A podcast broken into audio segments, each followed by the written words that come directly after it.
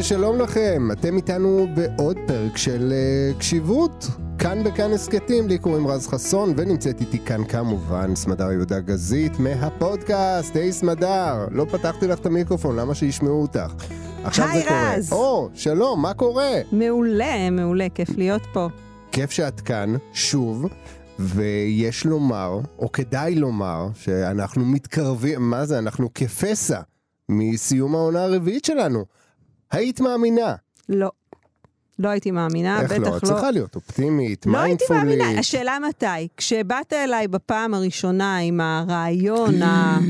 יואו, זה אי היה... אז ב-2017. וואי, זה היה לפני מיליארד שנה, זה באת, לא להאמין. הסברת לי על המילה הסכת, שאלת אותי אם אני יודעת מה זה פודקאסט, וגיליתי בקיאות יחסית. לא, לא הייתי מאמינה. וואי, זה מטורף. תקשיבי, כאילו, באמת מ-2017, ופתאום אתה עושה את כל החיבורים האלה, שיש כל מיני, את יודעת, אה, סדרות טלוויזיה, שאתה אומר לעצמך, מה, איך יכול להיות שאנחנו כבר בעונה חמישית, ושכבר שש שנים או שבע שנים מצלמים את הדבר הזה, זה נראה לי מופרך, אבל פתאום... זה לגמרי זה, תקשיבי. זה קורה גם לנו. וואי, קורה גם לנו. זה כאילו מימד אחר, ששם הזמן זז אחרת לגמרי.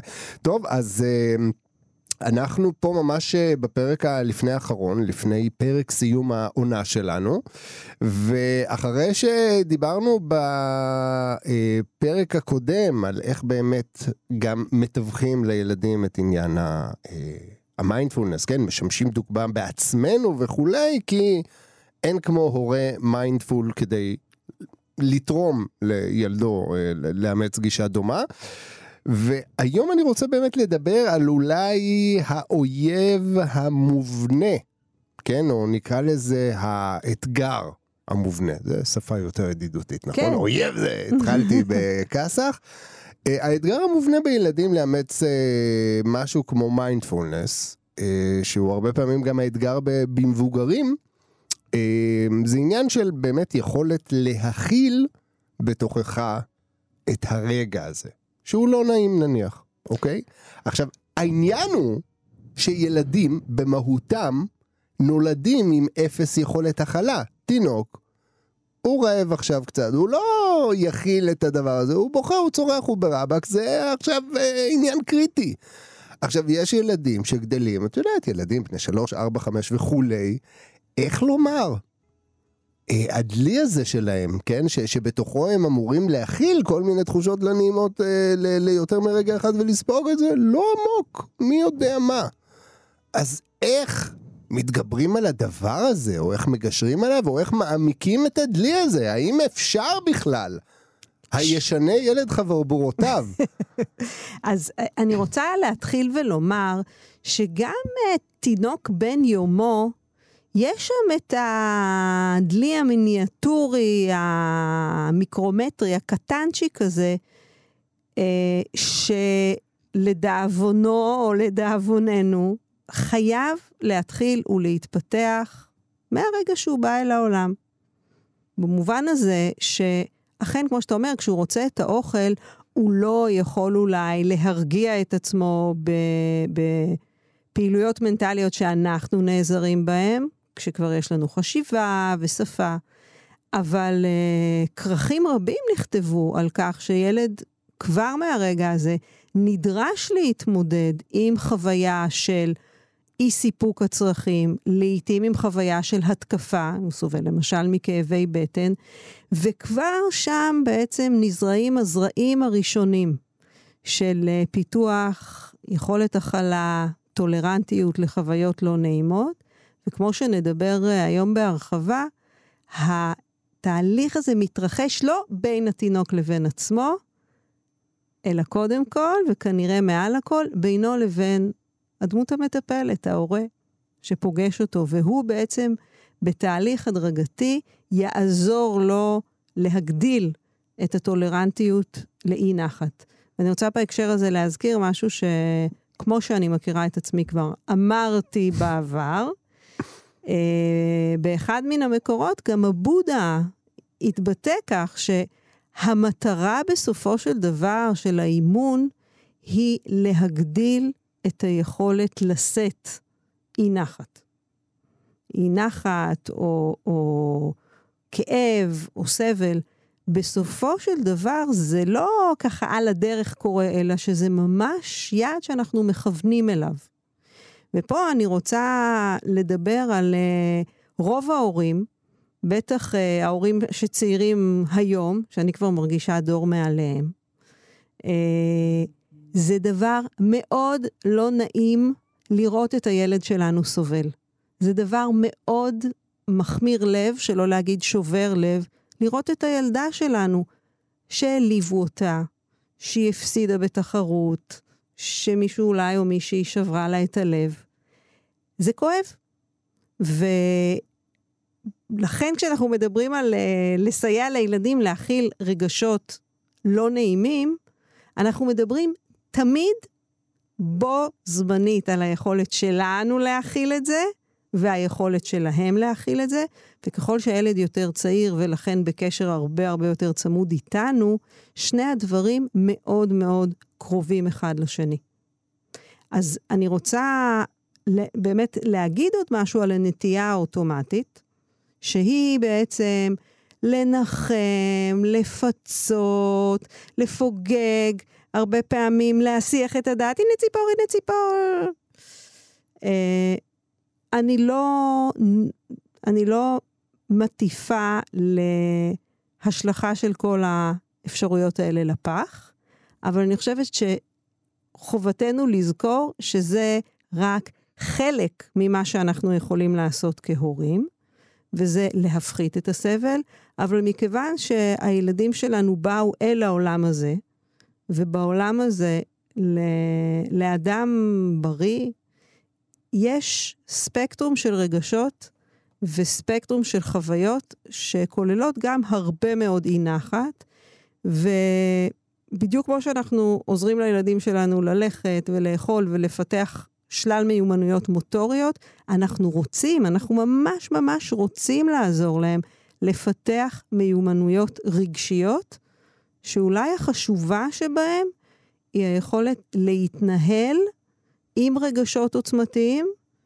מבלי שהם ינהלו אותנו, ובהדרגה, כך שאנחנו נוכל לנהל אותם. ואם אני, אני רוצה ככה לנסח תשובה על השאלה שאתה נורא רוצה לשאול, ופשוט אני לא נותנת לך לדבר, מה המטרה שלנו בעצם? המטרה שלנו היא לעזור לילדים לבנות מערכת יחסים מאוד סובלנית עם הרגשות שלהם. סובלנית אבל באיזה רמה? זאת אומרת, לא, לאיזה... אה, נקרא לזה scale אנחנו צריכים לכוון. כי יש לפעמים אולי נטייה להגזים ולצפות נניח מילד כבר, לא יודע, בגיל מסוים, כן, שתהיה לו איזושהי מסוגלות הכלה כלשהי, וכשהיא לא, כשהוא לא לגמרי שם, אז זה נורא, אה, את יודעת, גם מאכזב וגם מתסכל אותנו, כי אתה אומר לעצמך, וואו, איזה, כאילו, עוד... אה, אכזבות, כן, צפויות לו בחיים, ואם הוא לא מצליח עדיין, את יודעת, להכיל את זה ולהחזיק את זה עוד רגע אחד, אז כאילו, מה, מה יהיה איתו? כן, זו שאלה, זו נקודה חשובה נורא שאתה מעלה, כי אה, המעבר הזה מלהאזין לאיזשהו פרק שיש בו, נקרא לזה כל מיני רעיונות ועצות להורים. המעבר מזה אל המפגש עם הילד שלי או עם הבת שלי, עלול אה, לפקשש בגדול את הכוונה, כי לצפות מילד שאפילו לא האזין לפרק, הוא אפילו לא יודע מה הוא אמור לעשות. לא יודע בכלל שמדברים עליו מאחורי הגב, בונים עליו כל מיני תוכניות הזה. ועניינים, כן. אה. בדיוק, ואז אני באה ואומרת לו, יאללה, אכלת? מעולה, לא. אז אני מבקשת קודם כל, לא, מהמאזינים שלנו, ההורים, קחו את זה רגע, תשהו עם זה שנייה, תנו לזה לחלחל, לא חייבים מיד לנסות את זה בבית. מה אפשר? שנקרא בעגה, תרגיעו רגע. כן, תנו לזה מקום רגע בתוככם. וכשאני מדברת על סובלנות לרג... לרגשות שליליים, אני רואה את זה כתהליך, זה לא מהיום למחר, זה גם לא מעכשיו לעוד שנה, וכמו שציינת, זה ממש תלוי שלב התפתחותי. ותכף אני, אני אפרט ככה את מיומנויות שאנחנו רוצים לפתח, וכל אחת מהן תהיה במידה מסוימת בהתאם לגיל. כלומר, אני ממש לא מצפה מילד בן שלוש להכיל את הכעס שלו ולנהל אותו באופן שאני אצפה מילד בן 13, בן 23 ו... ויותר מזה. אה, ומכיוון שהיריעה כאן תקצר מלפרט בדיוק את הטבלה של הציפיות ביחס לגיל, אז אנחנו מדברים על משהו באופן כללי. ואני רוצה לעודד כל אחד מאיתנו להתחיל תמיד מלהתבונן. אל תבואו כדי לייצר את השינוי. בסדר? זה כמו... זה בעצם להגיד, אני מתקרבת אל הקלחת, אבל הידיים שלי שלובות. כדי שלא, כשאני אראה שיש שם משהו שאני רוצה לערבב, אני כבר דחפתי את הידיים. לא. אני משלבת ידיים, נכנסת, מתחילה להסתכל. השלב הראשון הוא תמיד התבוננות, סקרנית, לא שיפוטית. כשאני באה מעמדה כזאת, קל לי לזהות איפה הילד נמצא כרגע. מה האתגר שלו עכשיו? בסדר? ניקח שלושה ילדים בני שלוש. אחד, כשהוא כועס, הוא מסתגר. האתגר שלו הוא למצוא דרך לפרוק את הכעס ולבטא אותו. ילד אחר, כשהוא כועס, הוא מפרק את הצורה של כל מי שלידו. האתגר שלו הוא אתגר של להכיל את הרגש במובן של לא לפעול עליו מיד. וילד שלישי הוא בכלל לא חווה כעס. הוא רק מרצה ומקבל את הדין, והאתגר שלנו איתו הוא ללמד אותו... זה איך משבטים אותו ומפיצים לכל ההורים בעולם. רעיון נהדר. נכון, הנה. את רואה, אני חושב, אני. חושב עסקי, אני חושב אה, רווחי לחברה, כן, ובכלל לא... טובת העולם, אתה חושב. חד משמעית, חד. משמעית. תראי, אני, אני אגיד לך משהו, יש, יש גם כל מיני אולי צורות לתרגם הכלה מהי. כי הכלה זה יכול להיות, אה, את יודעת, יש כאלה שמצפים אה, מהילד להיות אה, קצת, אה, איך לומר, סוג של אה, נזיר כלשהו, ששוכב על אה, קוצים או whatever, ויש לו פנים שלוות ושום דבר לא משפיע עליי ושום דבר זה. אני, אני לא מרגיש את זה, זה נוצות על גבי מה שקורה פה, והכל על הכיפאק, ויש כאלה שגם מעודדים את זה בכיוון של, נו מה העניינים איתך? בוא תהיה גבר, תהיה גבר, תהיה זה, תהיה כזה שלא מושפע עכשיו מכל מיני דברים. ובוא נגיד לפחות אצלי בבית, אני מעודד את הילד להתרגז. זאת אומרת, כשיש סיבה, אוקיי? זה לא על כל דבר תתחיל להתרגז, אבל אם קורה משהו והוא אומר, אוי, זה מכעיס אותי, אז אני שם בכעס איתו.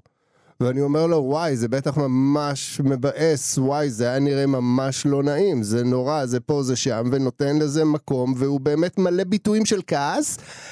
עכשיו, לפעמים יש תקופות כאלה שיחד עם הביטוי הזה גם יש ביטוי פיזי. זאת אומרת שהוא תופס כל מיני דברים, מתחיל להעיף, לפרק, ואז אני אומר, אוקיי, אתה יכול להגיד נניח, אני כל כך כועס עכשיו, שבא לי להפוך את החדר, לבלגן פה את הכל, לשבור את העולם, אבל יש גבול קטן בין, בין זה לבין הביצוע. זאת אומרת, כשאתה עובר לפן הביצוע, זה כבר פחות בסדר. מהמם, אז תראה, אנחנו- די אתה, אני חושבת, אה, מביא את העיקר של הפרק. לא, כרגיל, ב- אפשר לקפל אם כן. בדיוק. אה, ואני חושבת ש, שהדגמת את מה שתכף אני אשים פשוט ב, במילים שבמקרה הכינותי מראש. במילים אה. של פסיכולוגית קלינית המשלבת מיינדפולנס במרחב הטיפולי. הדבר החשוב והמרכזי קשור למרחב שאנחנו פותחים לקיום של רגשות, לביטוי שלהם בראש ובראשונה באופן מילולי, אה, ולאפשרות לקשר בין רגש לבין מצב פיזי. שאלה ממש נקודות מפתח, שאתה תיארת איך באופן טבעי זה מתקיים בשיח אצלך בבית. ואני חושבת שגם זאת הדגמה מופלאה ונהדרת, כולל הנקודה החשובה שציינת בסוף, העניין כאן הוא לא הכלה ללא גבול. לא של הילד וגם לא שלנו, אלא היכולת לנכוח בתוך החוויה, אבל בתוך גבולות בטוחים. כך גם ב- ב- ב- בתוך עצמנו, כלומר, אם אני לצורך העניין מתרגלת מיינדפולנס ונוכחת בתרגול שלי בקיומן של מחשבות אה, דיכאוניות מאוד קודרות, באובדן של כוחות, באיזשהו מצב פיזי מדאיג, התגובה הנבונה לזה לא תהיה להמשיך ולשבת ולתרגל ולתת לעצמי בנחת ובתשומת לב לשקוע עמוק יותר אל תוך הבור הדיכאוני. אלא כשמתרגלים, מתרגלים, וכשמסיימים את התרגול, לא פעם יש תובנות שצומחות ממנו, ועליהן אנחנו כבר כן צריכים לפעול. אז אם אני מסכמת את התיאור שנתת למיומנות, כפי שקראתי לזה קודם, אז זאת המיומנות של זיהוי של מחשבות, מודעות לקיומן ולאופן שהם מתבטאים בשלושת המישורים שאנחנו מכירים כמבוגרים, גוף, רגש וחשיבה. כמובן שעם ילדים יותר צעירים נתמקד בגוף, ובעצם הניימינג, השיום של הרגש, כשהילדים קצת יותר גדולים, וזה באמת קצת, זה תחילת בית ספר יסודי, אפילו לפעמים בגן חובה, אנחנו יכולים לנהל שיח מאלף עם ילדים שיוכלו ממש לפרוט את המחשבות שעוברות להם בראש, ואת ההשתנות שלהם ככל שהגל הרגשי הזה חולף. Uh, ובהקשר הזה, תמיד מרגש לראות מה עבודה מבוססת מיינדפולנס בבתי הספר מאפשרת לילדים. הם צריכים אותנו שם גם כדי ללמד את התהליך, אבל גם כדי שנעשה ולידציה, נתקף. זה התיאור שנתת, שאתה רואה את הילד מתעצבן, ובשונה אולי מאיך שהורים לפני דור או שניים היו מגיבים, מה אתה מתעצבן? או, מה אתה בוכה כמו ילדה?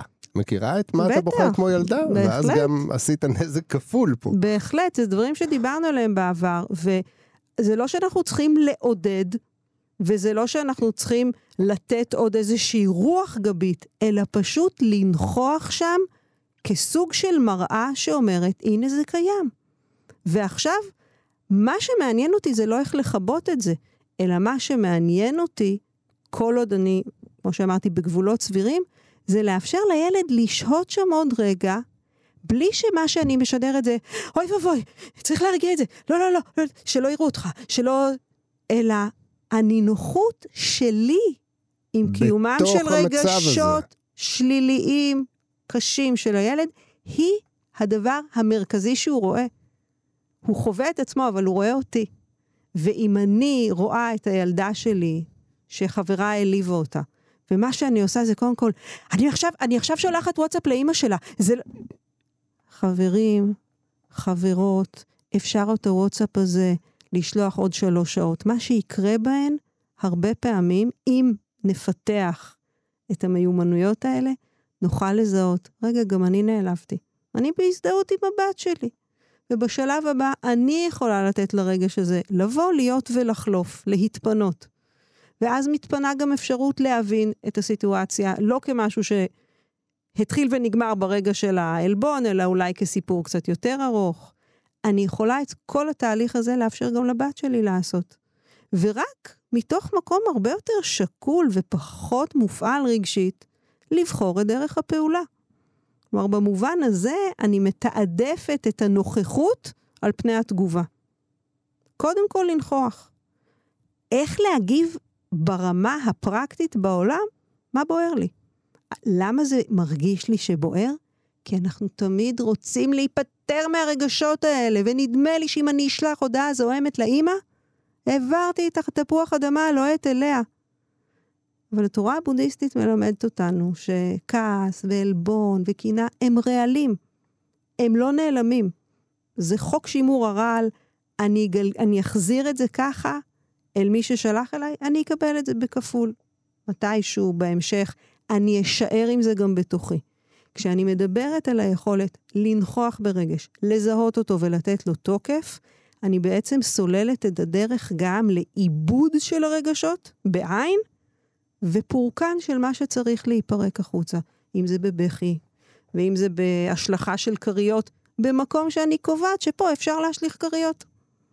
עכשיו יבואו המקטרגים ויגידו על הדוגמה הזו שנתת שהילדה שלך נעלבה קשות או הועלבה קשות, כן, בידי חברה או ילדה אחרת, שבעצם את יכולה אולי איפשהו לשדר לה שהדבר הזה שקרה לה, את במילים אומרת, וואי, זה בטח היה מאוד לא נעים, ומאוד זה, ומאוד פה, ומאוד שם, ולהיות איתה בתוך הדבר הזה.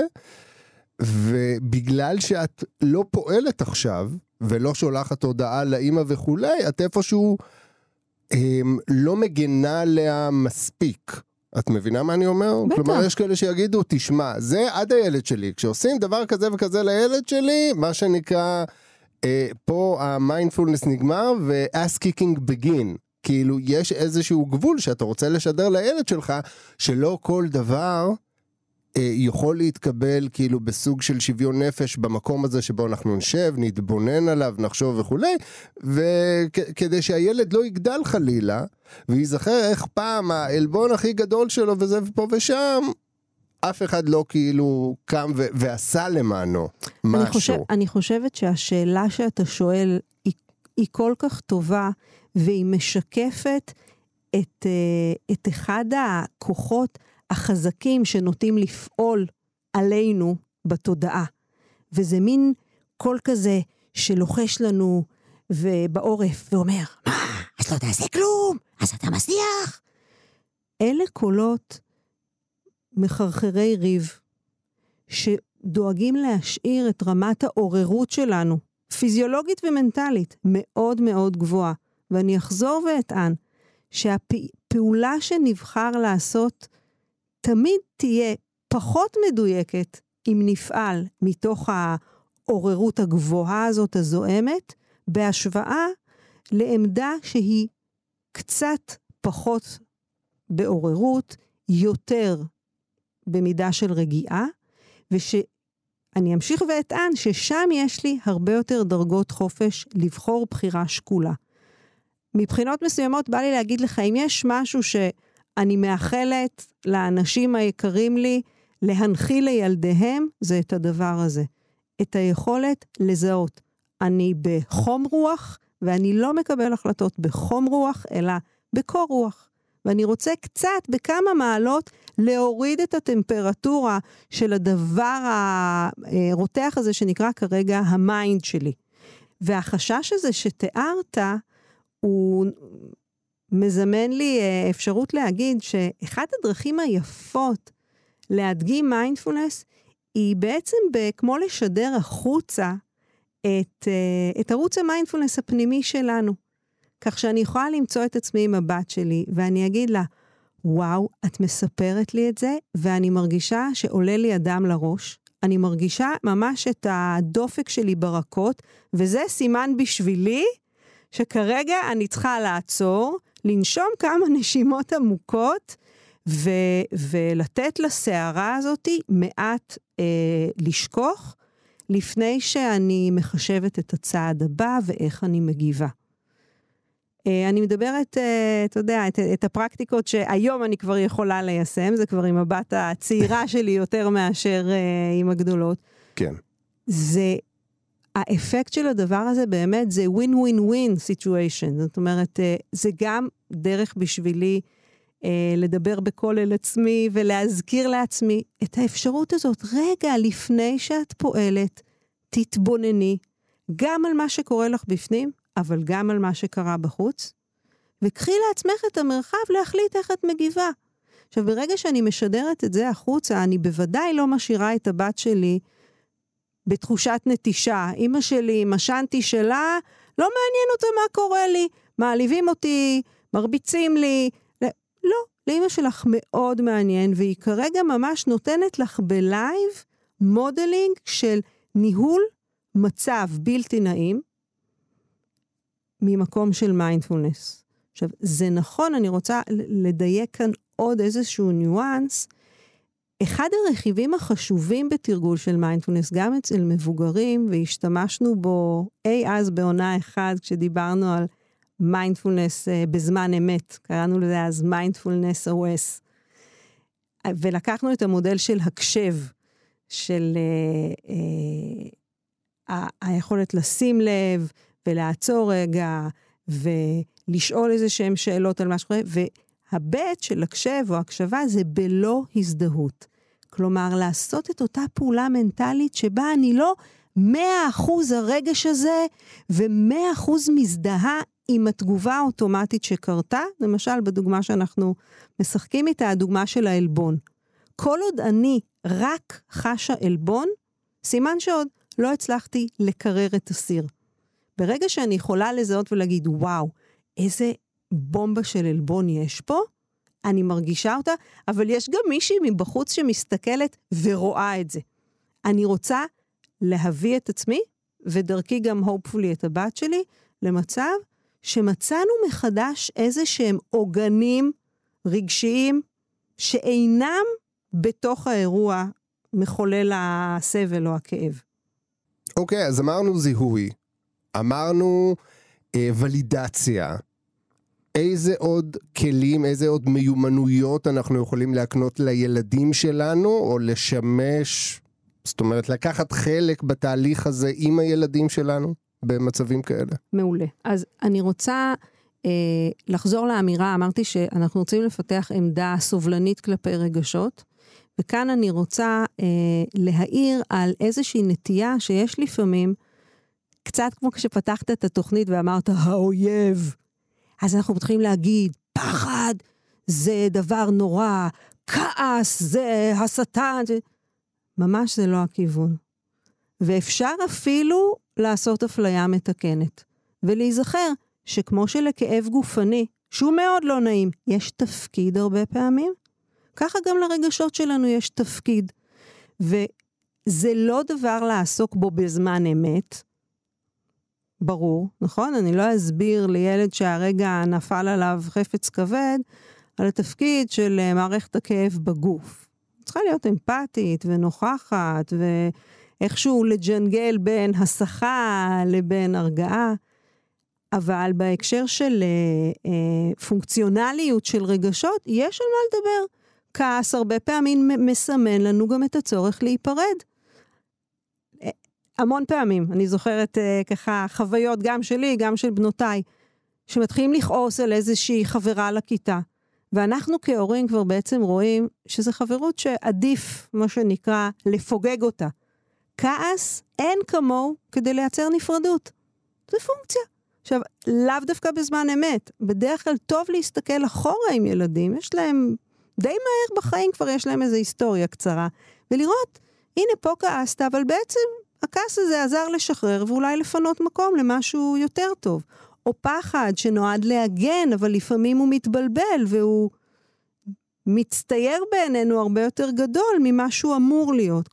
אני חושבת שלמשל, אם אנחנו יכולים לדבר עם הילדים שלנו על כעס, ואפילו לקחת את הביטוי, הוא ירד מהפסים, ולהגיד, מה מוריד אותך מהפסים?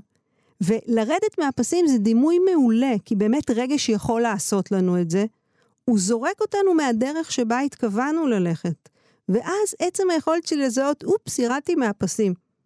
זה כשלעצמו חשוב, לא במובן הלגלגני, אלא להגיד, יש רגשות שזה מה שהם עושים, וכמה טוב שאפשר לזהות אותם.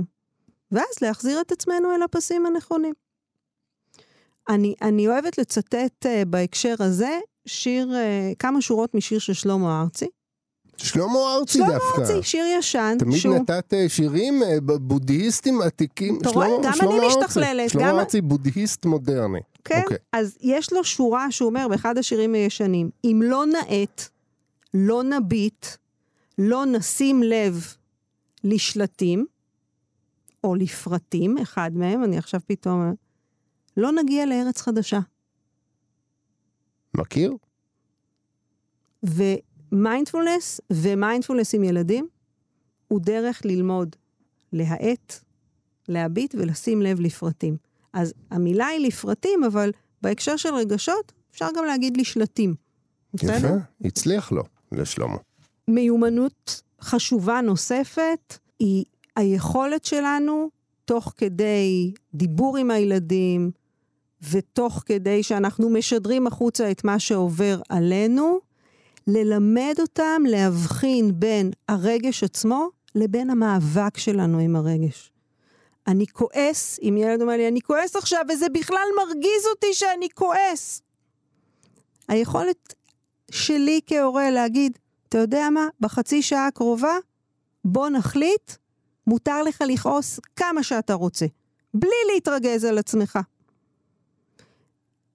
אני אומרת מנקודת מבט של פסיכולוגית שמטפלת באנשים בוגרים, הדבר הזה עשוי להוות חיסכון משמעותי ביותר בנפח הסבל העתידי. ויש מי שיאמרו שזה גם יאפשר לנו לצמצם את uh, קופות החיסכון שאנחנו צריכים להקים uh, עבור הטיפול של הילדים שלנו. או לשמור על קופות החיסכון. לעצמנו. פשוט לשמור עליהן uh, מלאות, כן. לעצמנו, לילדים כמובן. Uh, נקודה נוספת היא האפשרויות האינסופיות לשלב איכויות של מיינדפולנס במשחק, גם במשחקים uh, במובן של גיימס, אה, אבל גם משחק במובן הדרמטי. משחקי תפקידים ו... ומשחקי פנטזיה, והיכולת להיכנס לתוך דמויות, אפילו בסדרת טלוויזיה שרואים. להשתמש בגיבורים, במיוחד אלה שהילדים מזדהים איתם, כדי להצביע על רגשות, על האופן שהם מנהלים אותנו, על האופן שהם חוטפים אותנו מבלי שנשים לב. Uh, היום גם באמת יש uh, לא מעט סרטים וספרים שממש מכוונים אל הנושא הזה. אני חוזרת ומזכירה את הסרט הכל בראש של דיסני, שהוא ללא אחד ספק המופלאים. אחד המופתיים. אחד ממש, המופתיים. ממש, ממש. ושווה לחזור ולצפות בו כמו שאנחנו צופים בגבעת חלפון בכל יום עצמאות, אז אפשר אה, לבחור את אה, יום המיינדפולנס הבינלאומי כדי אה, לצפות בו. ונקודה אחרונה, להטמיע מיינדפולנס בתוך חיי היום-יום.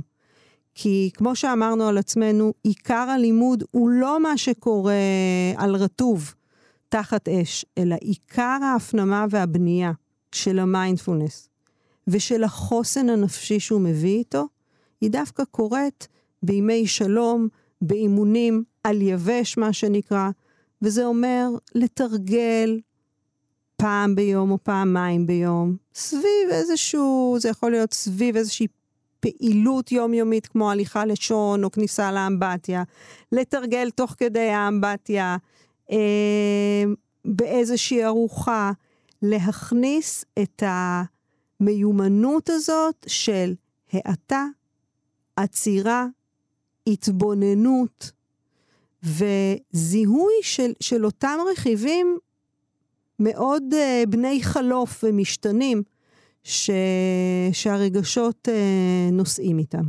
טוב, נפלא, אז uh, לא נראה לי שיש עיתוי טוב מזה להגיע ל- לשלב התרגול. אכן כן. Uh, זה תרגול שבו אני לגמרי מכוונת גם להורים, וגם לילדים, אפשר לתרגל יחד אה, ולחזור אל התרגול הזה אם אה, מוצאים בו ערך. בבקשה.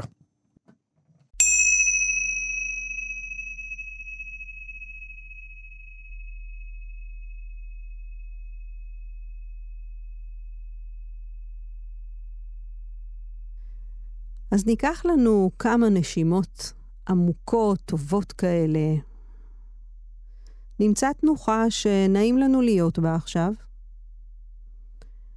ונעים לנו לא כדי שנוכל להירדם או ללכת לישון, אלא דווקא נעים לנו כדי להיות רגע עם עצמנו. נוודא שיש לנו תמיכה טובה, גם לרגליים, גם לגב. אם נרצה, נוכל לתרגל גם בשכיבה.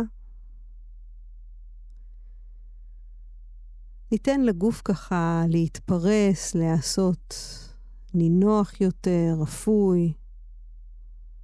אנחנו לא צריכים להתאמץ עכשיו כדי להיות זקופים או לשמור על איזושהי תנוחה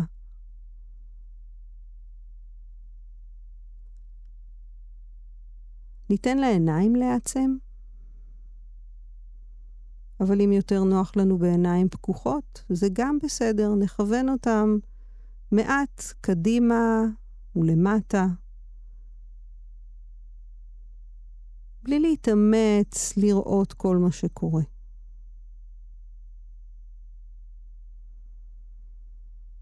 קח כמה נשימות עמוקות, ועם כל נשיפה, כשאנחנו מוציאים את האוויר החוצה,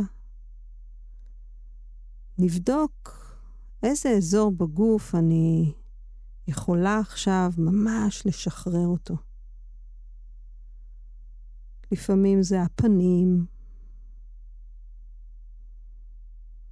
לפעמים העורף או הכתפיים. וגם אם אני קצת נבוכה, או אם יש צחקוקים, זה ממש בסדר. נתייחס לזה כאל חלק מההתארגנות של הגוף, של התודעה שלנו. נראה אם אנחנו יכולים להרפות עם הנשיפות את הלסתות שלנו,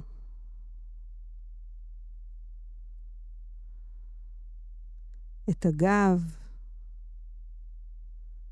ניתן לזרועות שלנו להיות נינוחות ככל האפשר וגם תמוכות. שלא נתאמץ להחזיק אותם.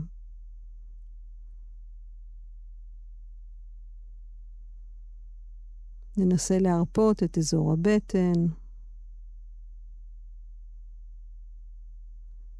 וגם נאפשר לרגליים להיות רגועות ומשוחררות ככל האפשר.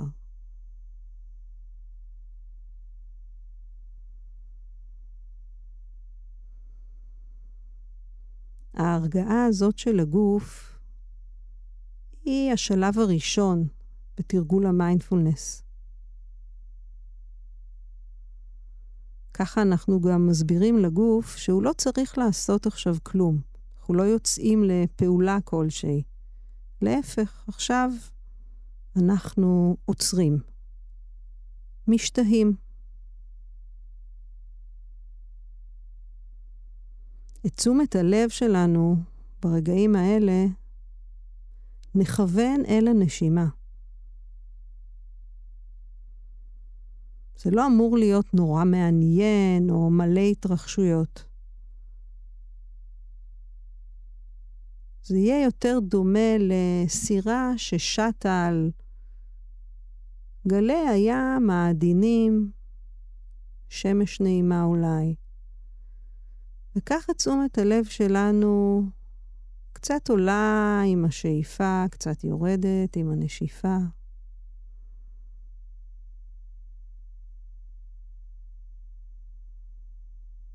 וכשנמצא שאנחנו פתאום עסוקים במשהו אחר, חושבים על מתי זה ייגמר, או על משהו שקרה קודם, סקרניים אולי, לראות מה קורה מסביב.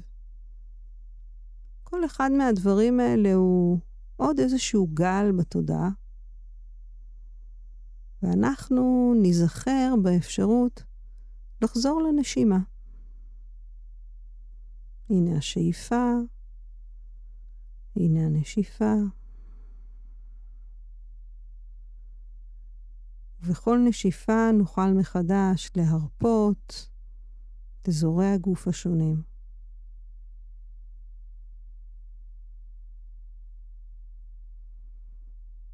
ננסה לשים לב אם יש כרגע איזשהו רגש שעולה.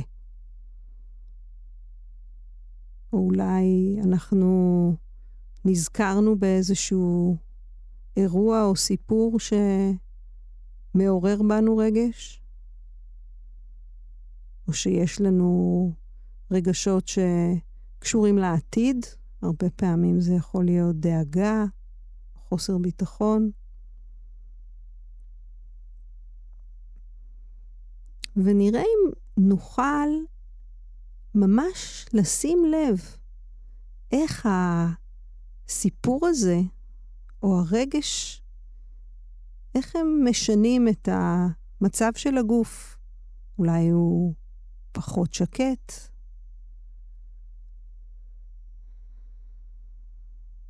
אולי אנחנו פחות קשובים לנשימה.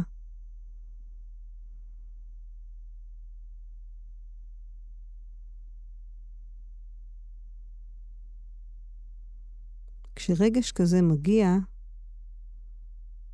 נוכל להתייחס אליו כמו אל איזו סופה שפתאום הופיעה. או אולי איזה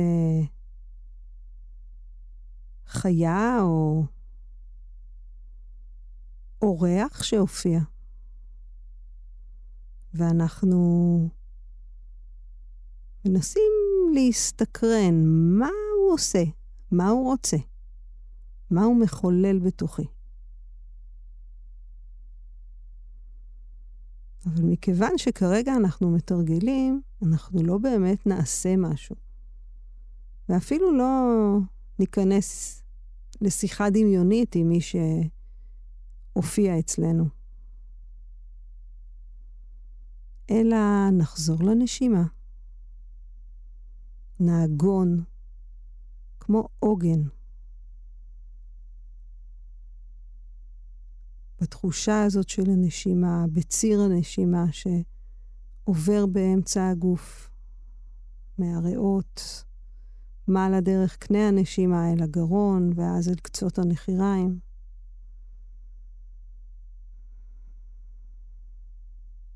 אנחנו לא צריכים לסלק את הרגע שעלה או את הסיפור, אבל גם לא להתחיל להתיישב איתם לשיחה. לא, נסמן, הנה רגע שעלה, או משהו שמרגיז אותי או מעליב אותי כשאני נזכר בו. וממנו אני חוזרת אל הנשימה. כאן ועכשיו.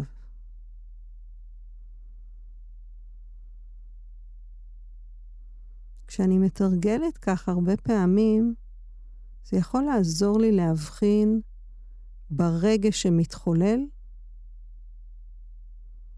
שהוא לא כל מה שאני. הוא לא כל הסיפור.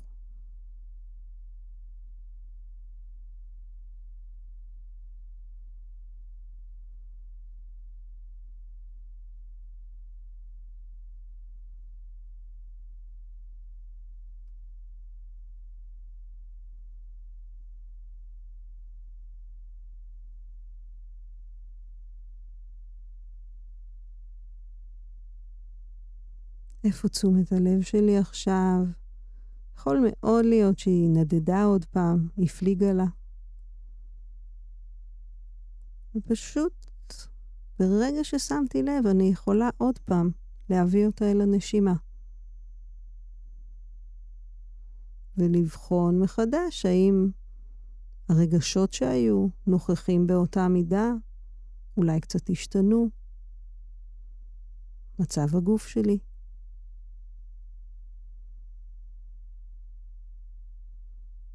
ולקראת סיום התרגול, נוכל להחזיר את תשומת הלב לנשימה לעוד שניים או שלושה מחזורי נשימה. שים לב לשאיפה, לנשיפה.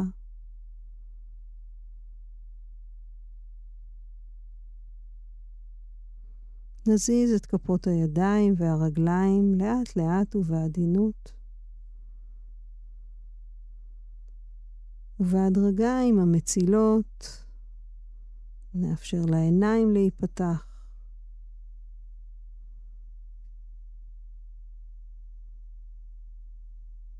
זה היה תרגול קצר של מיינדפולנס.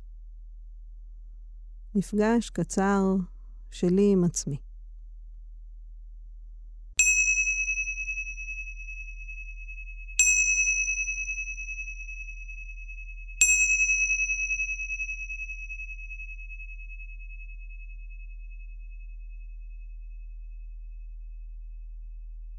סמדר יהודה גזית.